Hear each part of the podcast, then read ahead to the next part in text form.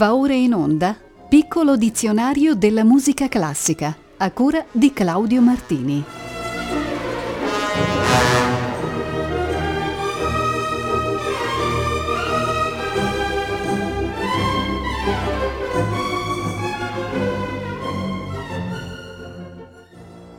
Buona serata a tutte e a tutti da Claudio Martini. Apriremo la puntata 124 del piccolo dizionario della musica classica con un'ampia pagina dedicata alla musica asiatica, grazie al fatto che la lettera K non offre opportunità di esaminare parole italiane. È una musica molto diversa da quella occidentale, talora misteriosa ed anche ostica, ma che in tempi di globalizzazione culturale merita guardare da vicino. Noi lo faremo con la curiosità di chi vuole capire la musica di ogni parte del mondo e non solo quella di casa propria. Iniziamo allora dal vocabolo kar, che indica i complessi strumentali coreani costituiti da varie categorie di strumenti, per lo più fiati e percussioni, e che vengono chiamati a suonare anche in cerimonie ufficiali o in importanti ricorrenze festive. Il brano in scaletta si intitola Chrome Flank Car.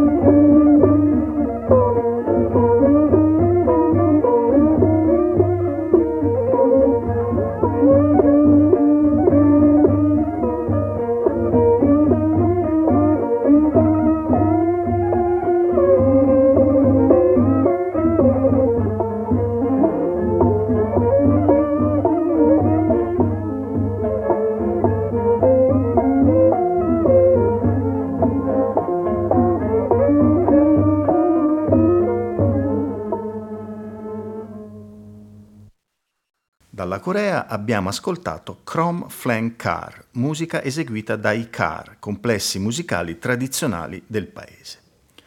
Ci spostiamo ora in India per parlare del Kathak, nome che nella lingua hindi designa una delle otto maggiori forme della danza classica indiana. Sembra essa sia stata originata in tempi remotissimi dai bardi e cantastorie viaggiatori del nord dell'India. Il termine deriva dal sanscrito vedico e significa colui che racconta storie, per lo più tratte da testi epici o dall'antica mitologia. I racconti venivano proposti insieme a danze, canzoni e musica, in un modo simile a quello del primo teatro greco. Ascoltiamo un esempio di Katak eseguito da Ravi Shani.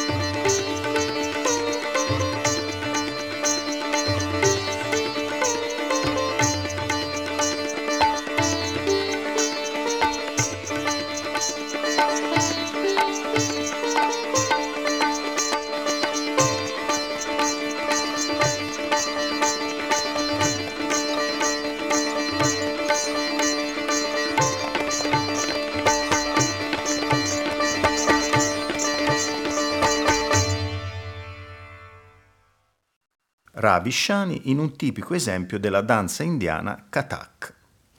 Un termine molto simile è Katakali.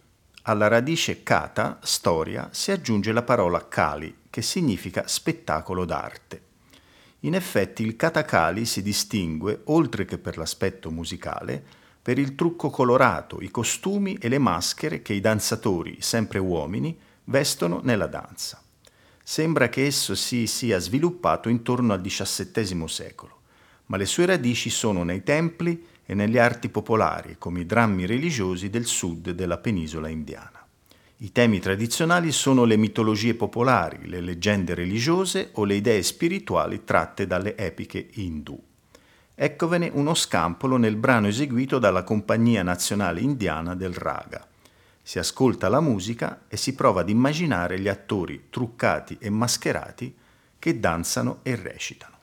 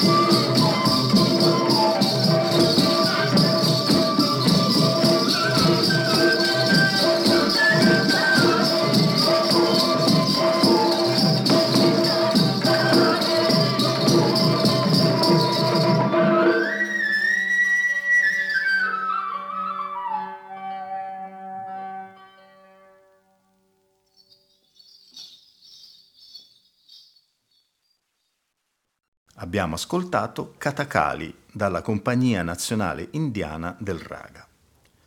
Ci spostiamo ora a Bali per parlare del KBR, danza tipica eseguita normalmente da un unico ballerino circondato da tre lati dagli strumenti che formano il gamelan, di cui egli è anche il direttore. Kebiar deriva dal dinamico stile artistico, nato all'inizio del Novecento, dentro il tumultuoso cambiamento sociale e politico che si riflesse in una musica dai modi contrastati e dal carattere potente e virtuosistico. Gli ensemble che accompagnano il Kebiar sono composti generalmente da 25 strumentisti. La musica ha un carattere rituale, ipnotico, mistico, Ascoltandolo a lungo si può viaggiare in regioni nuove della mente e dello spazio. Noi non faremo tanto, ascolteremo i 5 minuti del brano Baris, eseguito dal Gong Kebiar di Peliatan.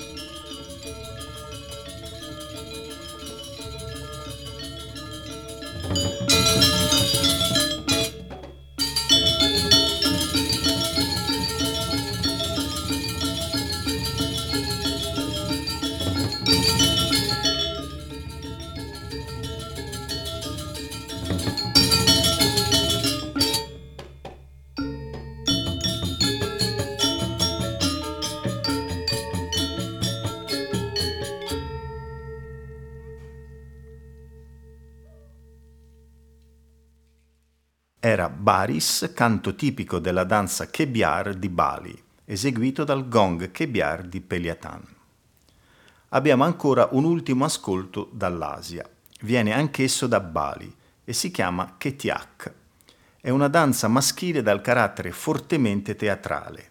Viene eseguita ed anche cantata quando vi è la minaccia di una grande calamità, una pestilenza, una carestia o una grave epidemia, ed è caratterizzata da gesti bruschi, da un canto assai ritmato e gridato, dal tono quasi minaccioso, di rivolta contro le cause, umane o divine, dei guai che si dovranno affrontare. Eccovene un affascinante estratto, dove il gioco corale raggiunge vette notevoli di virtuosismo. Non so dirvi molto sugli esecutori.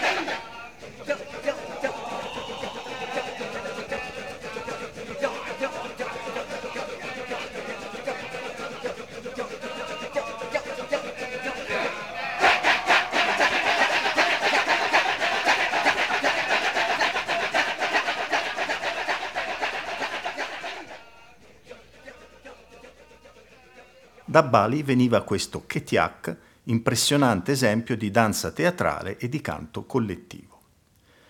Dopo questi cinque brani asiatici cambiamo completamente atmosfera e ci spostiamo in Norvegia per parlare del Kiempevise, termine che indica un tipo di ballata nordica di carattere epico. Un primo esempio di questa forma musicale lo possiamo trovare in una nota composizione pianistica di Edvard Grieg. Si intitola proprio Kempevise e fa parte della sua raccolta 25 canti e danze popolari norvegesi, opera 17.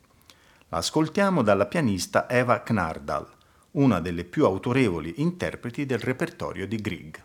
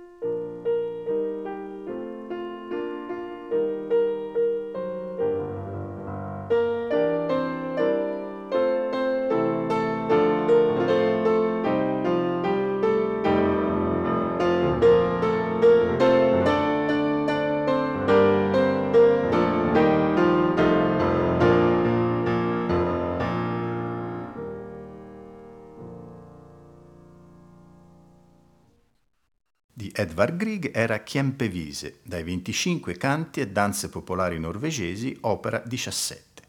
Al pianoforte Eva Knardal. Un esempio ancora più compiuto di questa forma musicale l'ha data Harald Severud con il suo brano Kjempevise Slatten, opera 22, numero 5, titolo che potrebbe essere tradotto come La ballata della rivolta. Severud, il più importante compositore norvegese dopo Grieg, esordì con uno stile post-romantico trasformatosi successivamente in un neoclassico dal carattere possente e dissonante. Questo brano del 1940 conteneva anche un forte contenuto di protesta per l'invasione nazista della Norvegia. Lo ascoltiamo dall'Orchestra Sinfonica di Stavanger diretta da Alexander Dmitriev.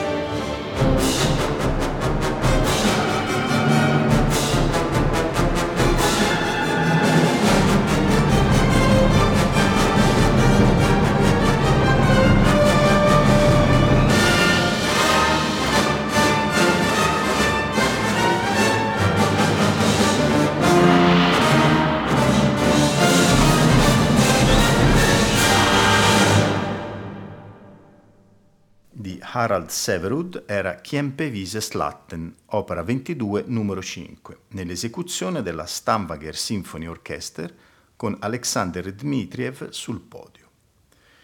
Gli ultimi quattro brani della puntata odierna ci porteranno in Germania, a partire dal vocabolo Klagelied, in italiano lamento, canto doloroso. Un primo esempio è questo bellissimo Schäfers Klagelied, il lamento del pastore, composto da Franz Schubert su testo di Wolfgang Goethe. Bellissima è la versione di Hermann Prey con Karl Engel al pianoforte.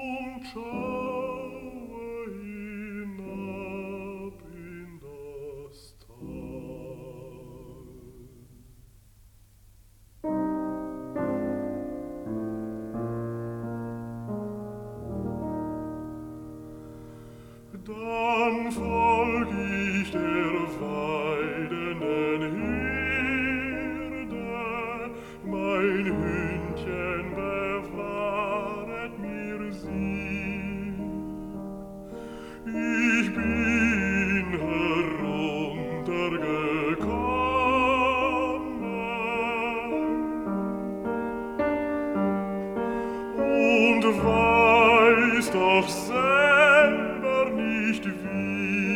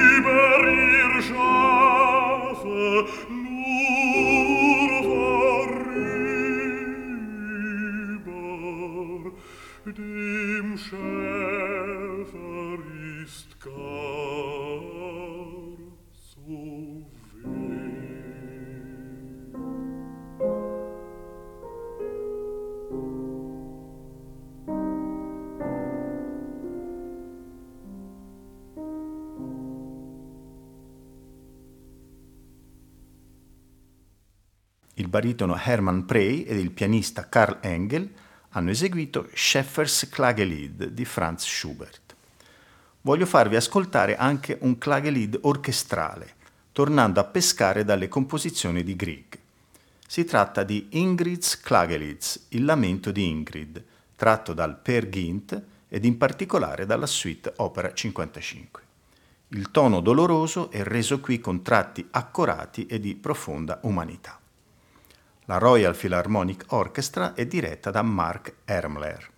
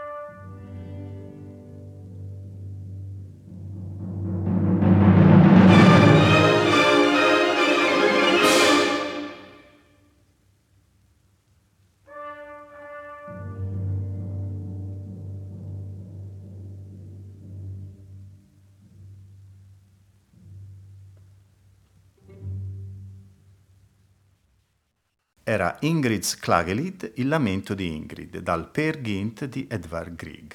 Mark Ermler ha diretto la Royal Philharmonic Orchestra.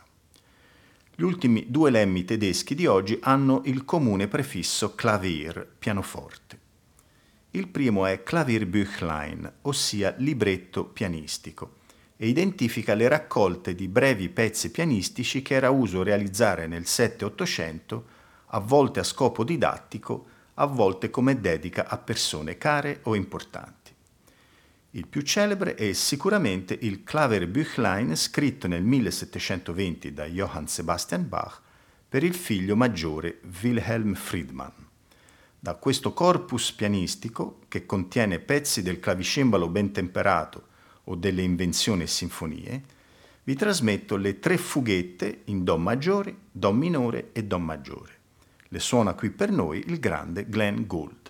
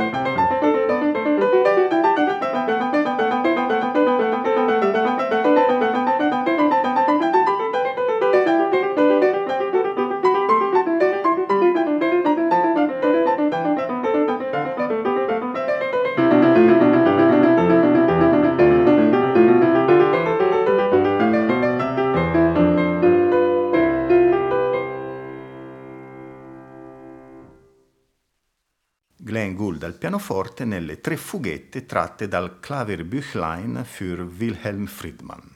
Abbiamo infine il vocabolo Klavierstück, ossia pezzo pianistico in senso lato. Già utilizzato da Mozart, il termine fu molto usato nel periodo romantico, dai primi dell'Ottocento, quando l'uso del pianoforte superò i confini dei salotti o delle cappelle aristocratiche e divenne pratica diffusa, a disposizione soprattutto della nuova borghesia cittadina. Da Schubert a Mendelssohn, da Schumann a Liszt a Brahms, tutti i grandi autori scrissero Klavierstücke, abitudine che è arrivata fino ai contemporanei come Stockhausen. Generalmente erano brani liberi, fantasiosi, talora fortemente innovativi, godendo di una forma più agile e flessibile della tradizionale sonata. Eccovi un Klavierstück di Johannes Brahms. È la trascinante Rapsodia in Mi bemolle maggiore, ultima dei quattro Klavierstücke opera 119. La ascoltiamo da Paul Badura Skoda.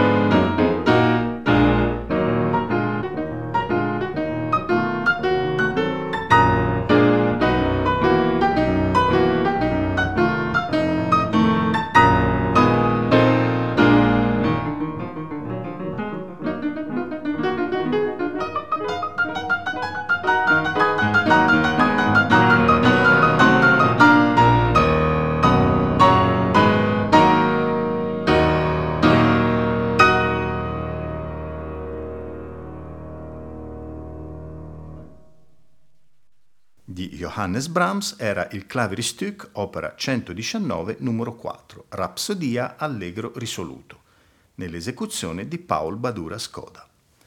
Vi do dunque appuntamento alla puntata numero 125, il prossimo martedì 20 novembre, sempre alle ore 18.40. Buon proseguimento di ascolto con i programmi di Rete Toscana Classica.